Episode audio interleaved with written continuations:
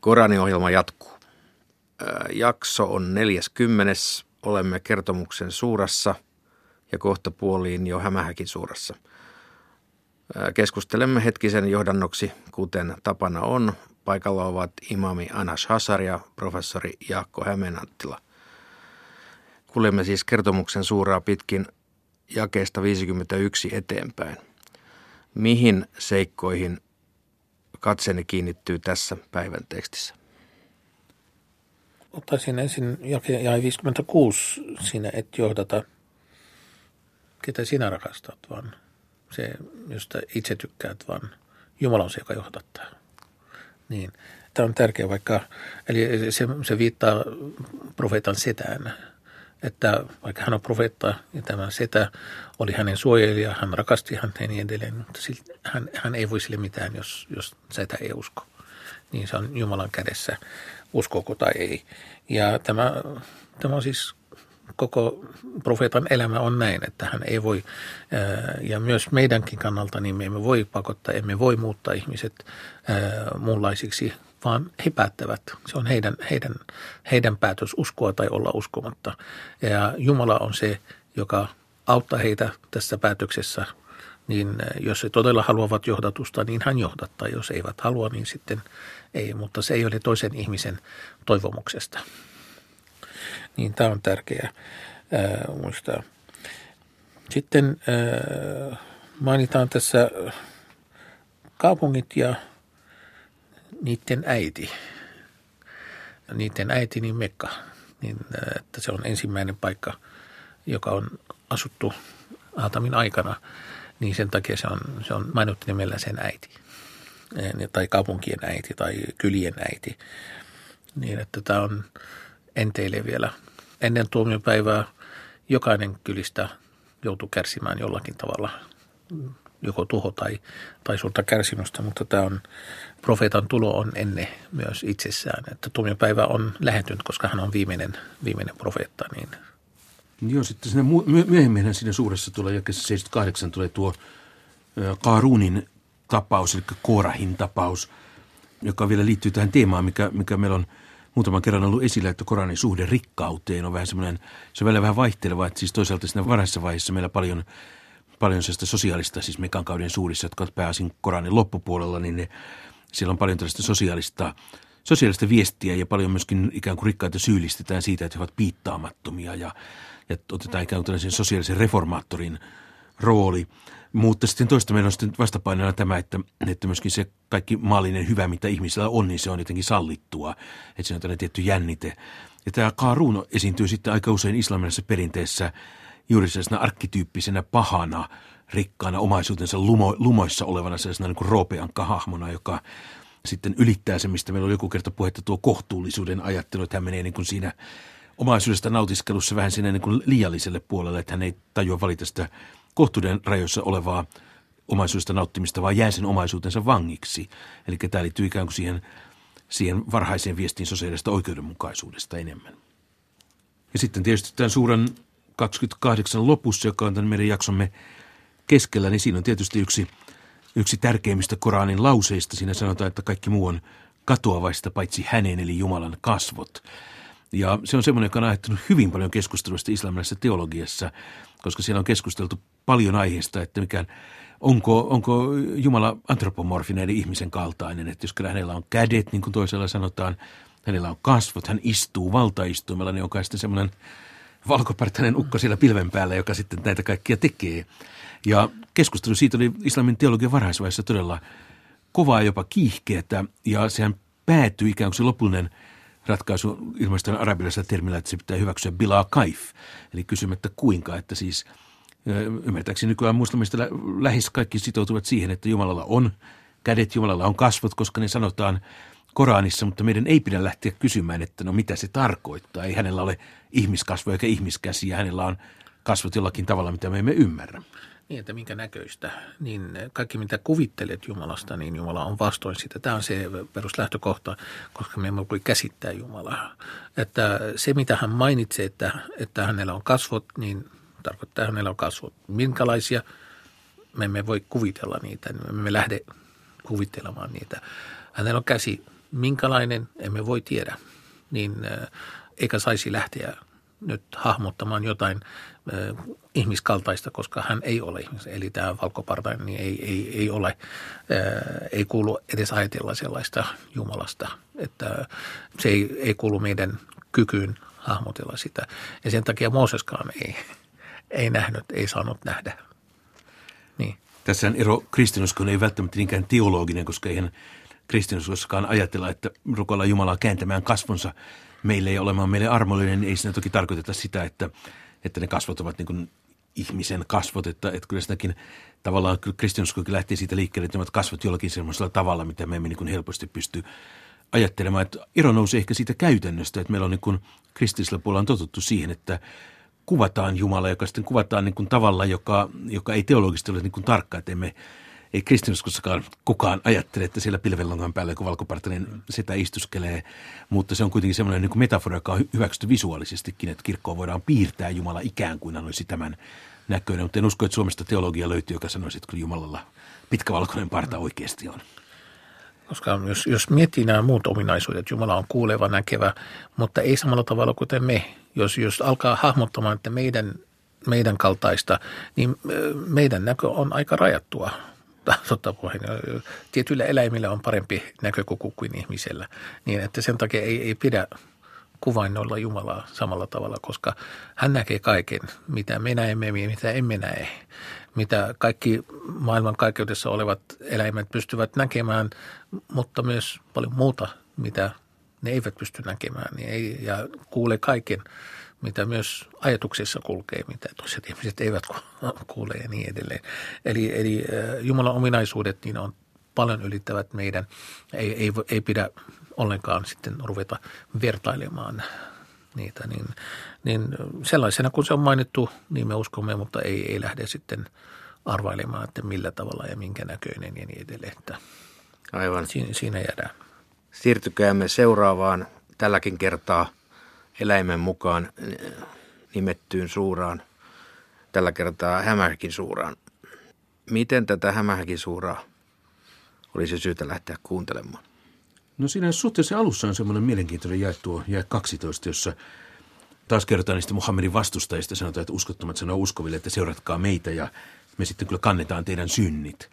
Ja siihen Koran on hyvin kielteisen asian ja Koran korostaa vahvasti yksilöllistä vastuuta, mikä varmaan tuon ajan heimoyhteiskunnassa oli vielä jotenkin vieraampi käsitys. Ehkä me ollaan totuttu jo siihen, että, että myöskin tavallaan niin kuin mekin Suomessa ajattelemme, niin kuin, että ihminen on tietysti itse vastuussa teoistaan henkilökohtaisesti, mutta jos ajatellaan semmoista 600-luvun yhteiskuntaa, niin siellähän esimerkiksi heimo oli se yksikkö, joka vastasi teoista, että jos joku heimon jäsen teki jotain, surmasi jonkun ulkopuolisen, niin heimo joko puolusti omaansa tai sitten maksoi verirahan sen puolesta, eli se otti ikään kuin kollektiivisen vastuun. Ja Koranin sanomassa oli varmasti aika uutta se, että se korostaa erittäin vahvasti tämän heimoyhteiskunnan ympäristössä korostaa sitä, että ihminen on yksittäisesti, individualistisesti vastuussa teoistaan. Että se ei auta, jos heimon päällikkö sanoo, että no problem, ole vain syntynyt, että kyllä minä tuomionpäivänä kannan sinunkin syntisi.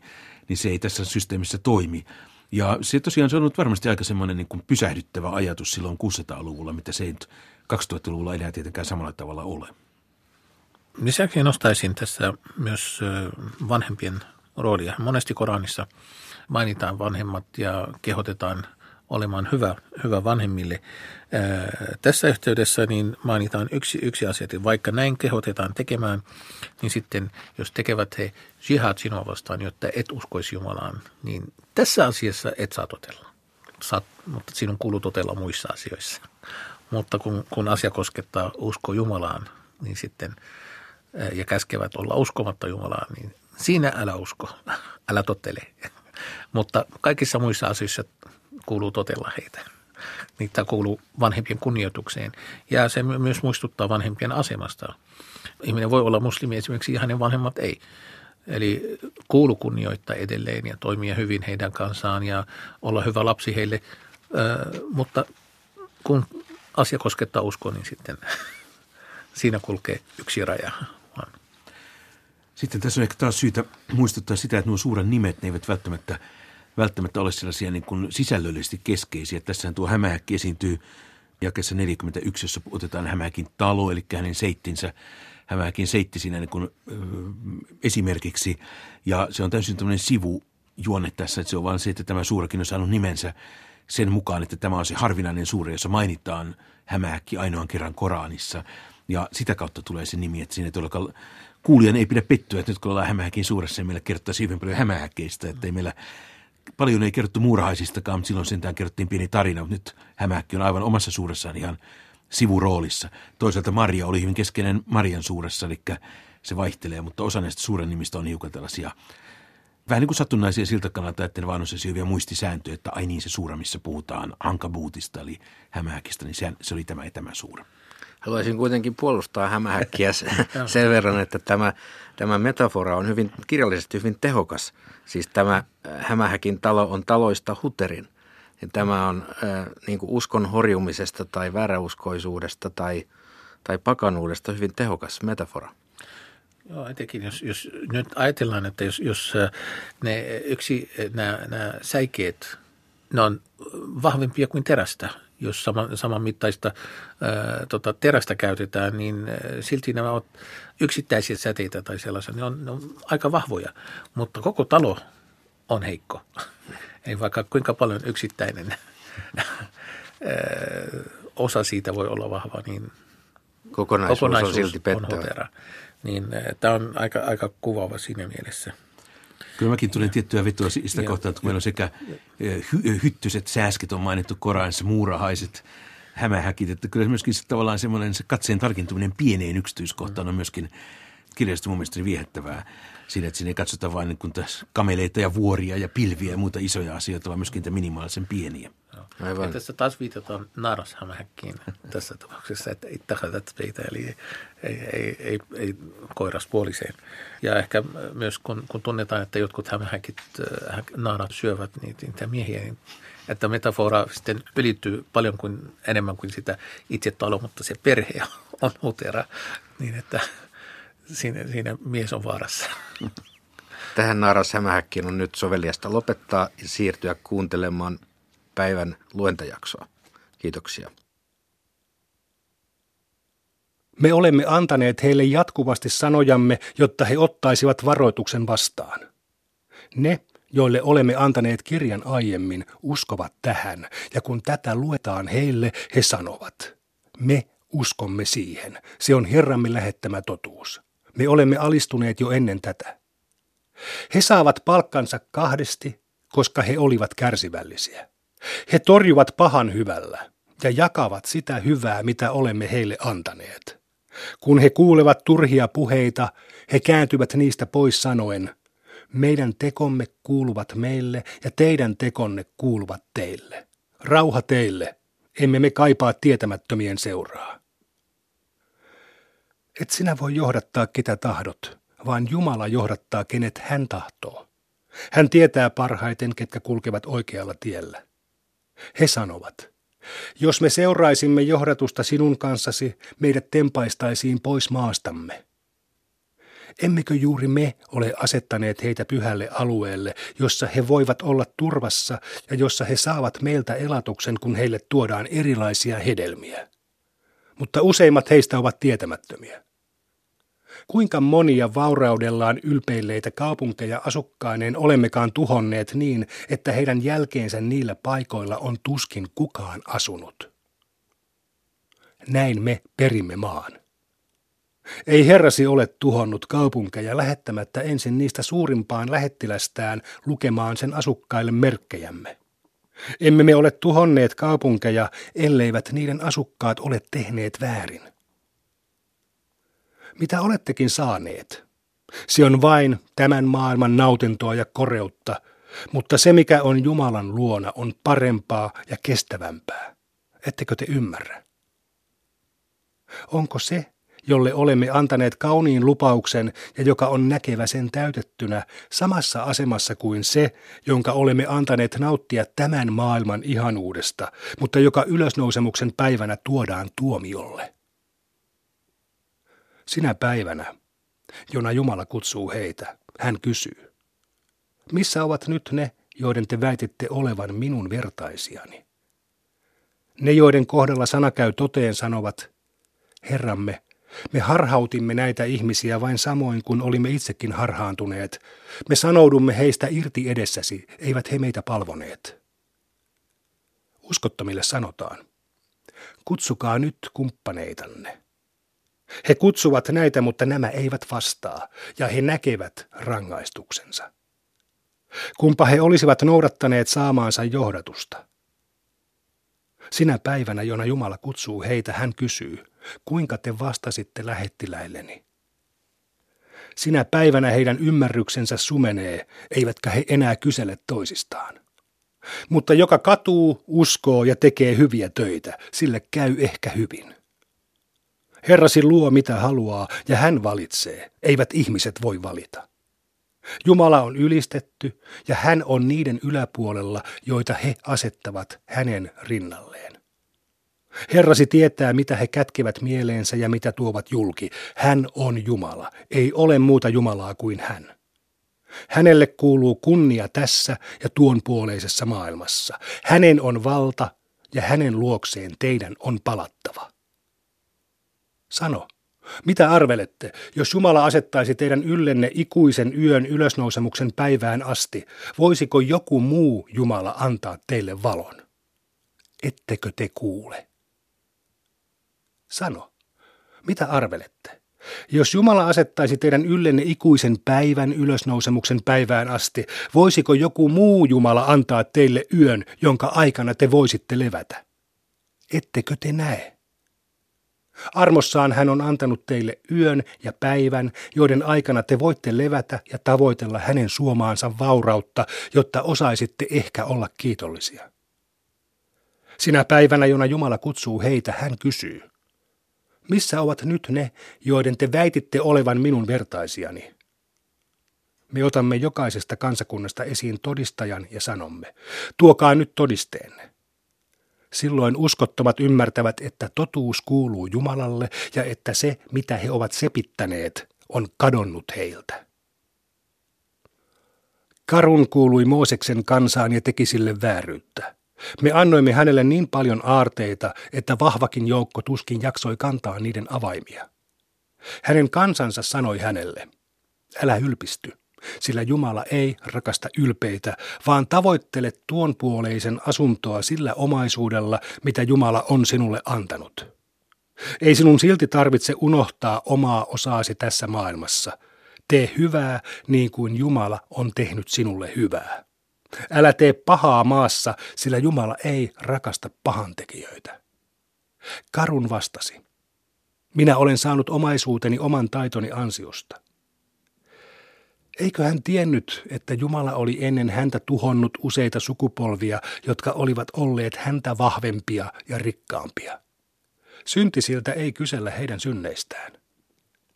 Hän astui kansansa eteen kaikessa komeudessaan, ja ne, jotka tavoittelivat vain tämän maailman nautintoa, sanoivat, kumpa mekin saisimme saman, minkä karun on saanut. Häntä on mahtava menestys seurannut. Mutta ne, joilla oli tieto, sanoivat, voi teitä, Jumalan antama palkkio on paras sille, joka uskoo ja tekee hyviä töitä, mutta vain kärsivälliset tavoittavat sen. Me annoimme maan nielaista hänet taloineen, eivätkä hänen joukkonsa voineet auttaa häntä Jumalaa vastaan. Hän ei apua saanut. Ne, jotka vielä eilen olivat toivoneet olevansa hänen sijassaan, sanoivat, Jumala antaa viljalti omaisuutta sille palvelijalleen, jolle tahtoo ja vähän toiselle. Ellei Jumala olisi ollut meille armollinen, olisi maan niellyt meidätkin. Eivät kiittämättömät menestykään. Tuon puoleisen asunnon me annamme niille, jotka eivät halua ylpeillä, eivätkä aiheuttaa tuhoa maassa. Hurskaat voittavat loppujen lopuksi. Joka tekee hyvää, saa paremman palkkion, mutta joka tekee pahaa, saa palkkansa vain tekojensa mukaan. Hän, joka on antanut Koraanin sinulle julistettavaksi, tuo sinut takaisin luokseen. Sano, Herrani tietää parhaiten, kuka tuo johdatuksen ja kuka kulkee eksyksissä. Et sinä osannut toivoakaan, että sinulle annettaisiin kirja. Se oli vain Herrasi armo. Älä siis auta uskottomia. Älkööt he saako sinua käännetyksi pois Jumalan merkeistä sen jälkeen, kun ne ovat tulleet sinulle. Rukoile Herraasi, äläkä aseta ketään hänen rinnalleen. Älä rukoile muita jumalia Jumalan lisäksi. Ei ole muuta Jumalaa kuin hän. Kaikki muu on katoavaista, paitsi hänen kasvonsa. Hänen on valta, ja hänen luokseen teidän on palattava. 29. Hämähäkin suura. Jumalan armeliaan armahtajan nimeen. A. L. M. Luulevatko ihmiset, että heidät jätetään rauhaan eikä heitä koetella, jos he vain sanovat, me uskomme? Me olemme koetelleet myös niitä, jotka elivät ennen heitä, jotta Jumala tietäisi, ketkä heistä puhuvat totta ja ketkä valehtelevat. Vai luulevatko pahantekijät voivansa päästä meitä pakoon? Huonosti he laskevat. Joka toivoo kohtaavansa Jumalan, tietäköön, että Jumalan asettama määräaika on täyttyvä. Hän on kuuleva, tietävä. Joka kilvoittelee, kilvoittelee omaksi edukseen. Jumala ei tarvitse ketään. Niiltä, jotka uskovat ja tekevät hyviä töitä, me pyyhimme pois heidän pahat tekonsa ja palkitsemme heidät heidän parhaimpien tekojensa mukaan. Me olemme käskeneet ihmistä kohtelemaan vanhempiaan hyvin, mutta älä tottele heitä, jos he vaativat sinua asettamaan minun rinnalleni muita jumalia, joista sinulla ei ole tietoa. Minun luokseni teidän täytyy palata, ja minä kerron teille, mitä te olette tehneet. Ne, jotka uskovat ja tekevät hyviä töitä, me viemme hurskaiden joukkoon. Jotkut ihmiset sanovat, me uskomme Jumalaan. Mutta kun heitä vainotaan Jumalan takia, he pelkäävät vainoa yhtä paljon kuin Jumalan rangaistusta. Mutta jos Herraltasi tulee apu, he sanovat, mehän olimme teidän kanssanne. Eikö Jumala tiedä parhaiten, mitä ihmisen mielessä liikkuu? Jumala kyllä erottaa uskovat teeskentelijöistä. Uskottomat sanovat uskoville. Seuratkaa meidän tietämme, kyllä me kannamme teidän syntinne. Eivät he kuitenkaan voi kantaa toisten syntejä, he vain valehtelevat. Kantakoot he omaa taakkaansa ja taakkaa taakan päällä. Ylösnousemuksen päivänä heidät vaaditaan tilille valheistaan. Noan me lähetimme kansansa luokse. Hän eli sen parissa viittäkymmentä vaille tuhat vuotta. Tulva vei hänen väärintekevän kansansa. Me pelastimme hänet ja muut laivassa olleet ja teimme heistä esikuvan kaikille ihmisille. Abraham sanoi kansalleen, palvokaa Jumalaa ja pelätkää häntä, se on teille parasta, kumpa te vain tietäisitte. Ne, joita te palvotte Jumalan lisäksi, ovat vain Jumalan kuvia. Te sepitätte valheita. Ne, joita te palvotte Jumalan lisäksi, eivät voi teitä ruokkia. Tavoitelkaa osaanne Jumalalta ja palvokaa ja kiittäkää häntä. Hänen luokseen teidän on palattava. Te ehkä kiellätte, mutta niin ovat tehneet kansakunnat ennen teitäkin. Lähettilään asia on vain tuoda selkeä viesti. Eivätkö he näe, että Jumala on luonut alussa ja että hän luo yhä uudestaan? Tämä on helppoa Jumalalle. Sano. Kulkekaa maassa ja katsokaa, kuinka hän on ensimmäisellä kerralla luonut. Sitten Jumala herättää toisen kerran henkiin. Jumala on kaikkivaltias. Hän rankaisee ketä tahtoo ja armahtaa kenet tahtoo. Hänen luokseen teidät viedään takaisin. Ette te pääse häneltä pakoon maassa ettekä taivaassa. Ei teillä ole muuta suojelijaa tai auttajaa kuin Jumala.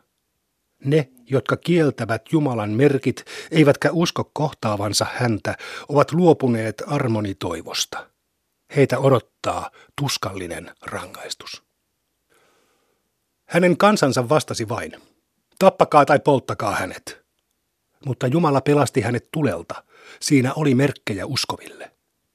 Abraham sanoi, te olette ottaneet palvottavaksenne Jumalan lisäksi Jumalan kuvia miellyttääksenne toisianne tässä elämässä, mutta ylösnousemuksen päivänä te kiellätte ja kiroatte toisenne. Te saatte sijanne tulessa, eikä kukaan teitä auta. Loot uskoi häneen ja sanoi, minä pakenen Herrani luo, hän on mahtava, viisas. Me lahjoitimme hänelle Iisakin ja Jaakobin, soimme hänen jälkeläisilleen profetian ja kirjan ja annoimme hänelle hänen palkkansa tässä maailmassa. Tuon puoleisessa hän on hurskaiden joukossa. Loot sanoi kansalleen, te olette säädyttömiä, kukaan maailmassa ei ole tehnyt tällaista ennen teitä. Yhdyttekö te miehiin, katkaisette kulkijan tien ja teette kokouksissanne pahaa? Mutta hänen kansansa vain vastasi, tuo Jumalan rangaistus meidän päällemme, jos kerran puhut totta. Loot sanoi, Herrani, auta minua turmeltunutta kansaani vastaan. Lähettiläämme toivat Abrahamille sanoman ja kertoivat, me tuhoamme tämän kaupungin asukkaat, sillä he tekevät vääryyttä. Abraham sanoi, Loot asuu siellä. He vastasivat, me tiedämme parhaiten, kuka siellä asuu. Me pelastamme hänet ja hänen perheensä hänen vaimoaan lukuun ottamatta. Hän jäi menneiden joukkoon. Kun lähettiläämme saapuivat Lootin luo, hän tuli pahalle mielelle heidän takiaan, sillä hänellä ei ollut voimaa suojella heitä, mutta he sanoivat, älä pelkää, äläkä murehdi, sillä me pelastamme sinut ja perheesi, lukuun ottamatta vaimoasi, sillä hän jää menneiden joukkoon. Me tuomme kaupungin asukkaille taivaallisen rangaistuksen heidän syntiensä takia. Me olemme jättäneet heistä selkeän merkin ajatteleville ihmisille. Midianilaisten luomme lähetimme heidän veljensä Shuaibin. Hän sanoi, kansani, palvokaa Jumalaa ja odottakaa viimeistä päivää, älkääkä aiheuttako turmiota maassa. He kielsivät hänet, mutta järistys otti heidät valtaansa ja aamulla he makasivat kuolleina taloissaan. Me tuhosimme myös Aadin ja Tamudin. Näettehän te heidän asuinpaikkansa. Saatana sai heidän tekonsa näyttämään heistä kauniilta ja käänsi heidät pois oikealta tieltä, vaikka he näkivät selvästi. Me tuhosimme myös Karunin, Faaraon ja Hamanin.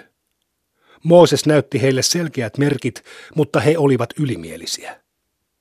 Meitä he eivät kuitenkaan päässeet pakoon. Me rankaisimme heitä kaikkia heidän syntiensä takia. Toisten päälle me lähetimme hiekkamyrskyn, toiset otti valtaansa huuto, toiset nielaisi maa ja toiset me hukutimme. Ei Jumala tehnyt heille vääryyttä, vaan he tekivät sitä itselleen. Ne, jotka ovat ottaneet Jumalan lisäksi muita suojelijoita, ovat kuin hämähäkki, joka on rakentanut itselleen talon, mutta hämähäkin talo on taloista huterin. Kumpa he vain tietäisivät. Jumala tietää, mitä he rukoilevat hänen lisäkseen. Hän on mahtava, viisas. Me esitämme näitä vertauksia ihmisille, mutta vain viisaat ymmärtävät ne. Jumala on tosiaan luonut taivaan ja maan. Siinä on merkki uskoville. Lue kirjaa, joka sinulle on ilmoitettu, ja pidä rukouksesi. Rukous varjelee synniltä ja sopimattomuudelta.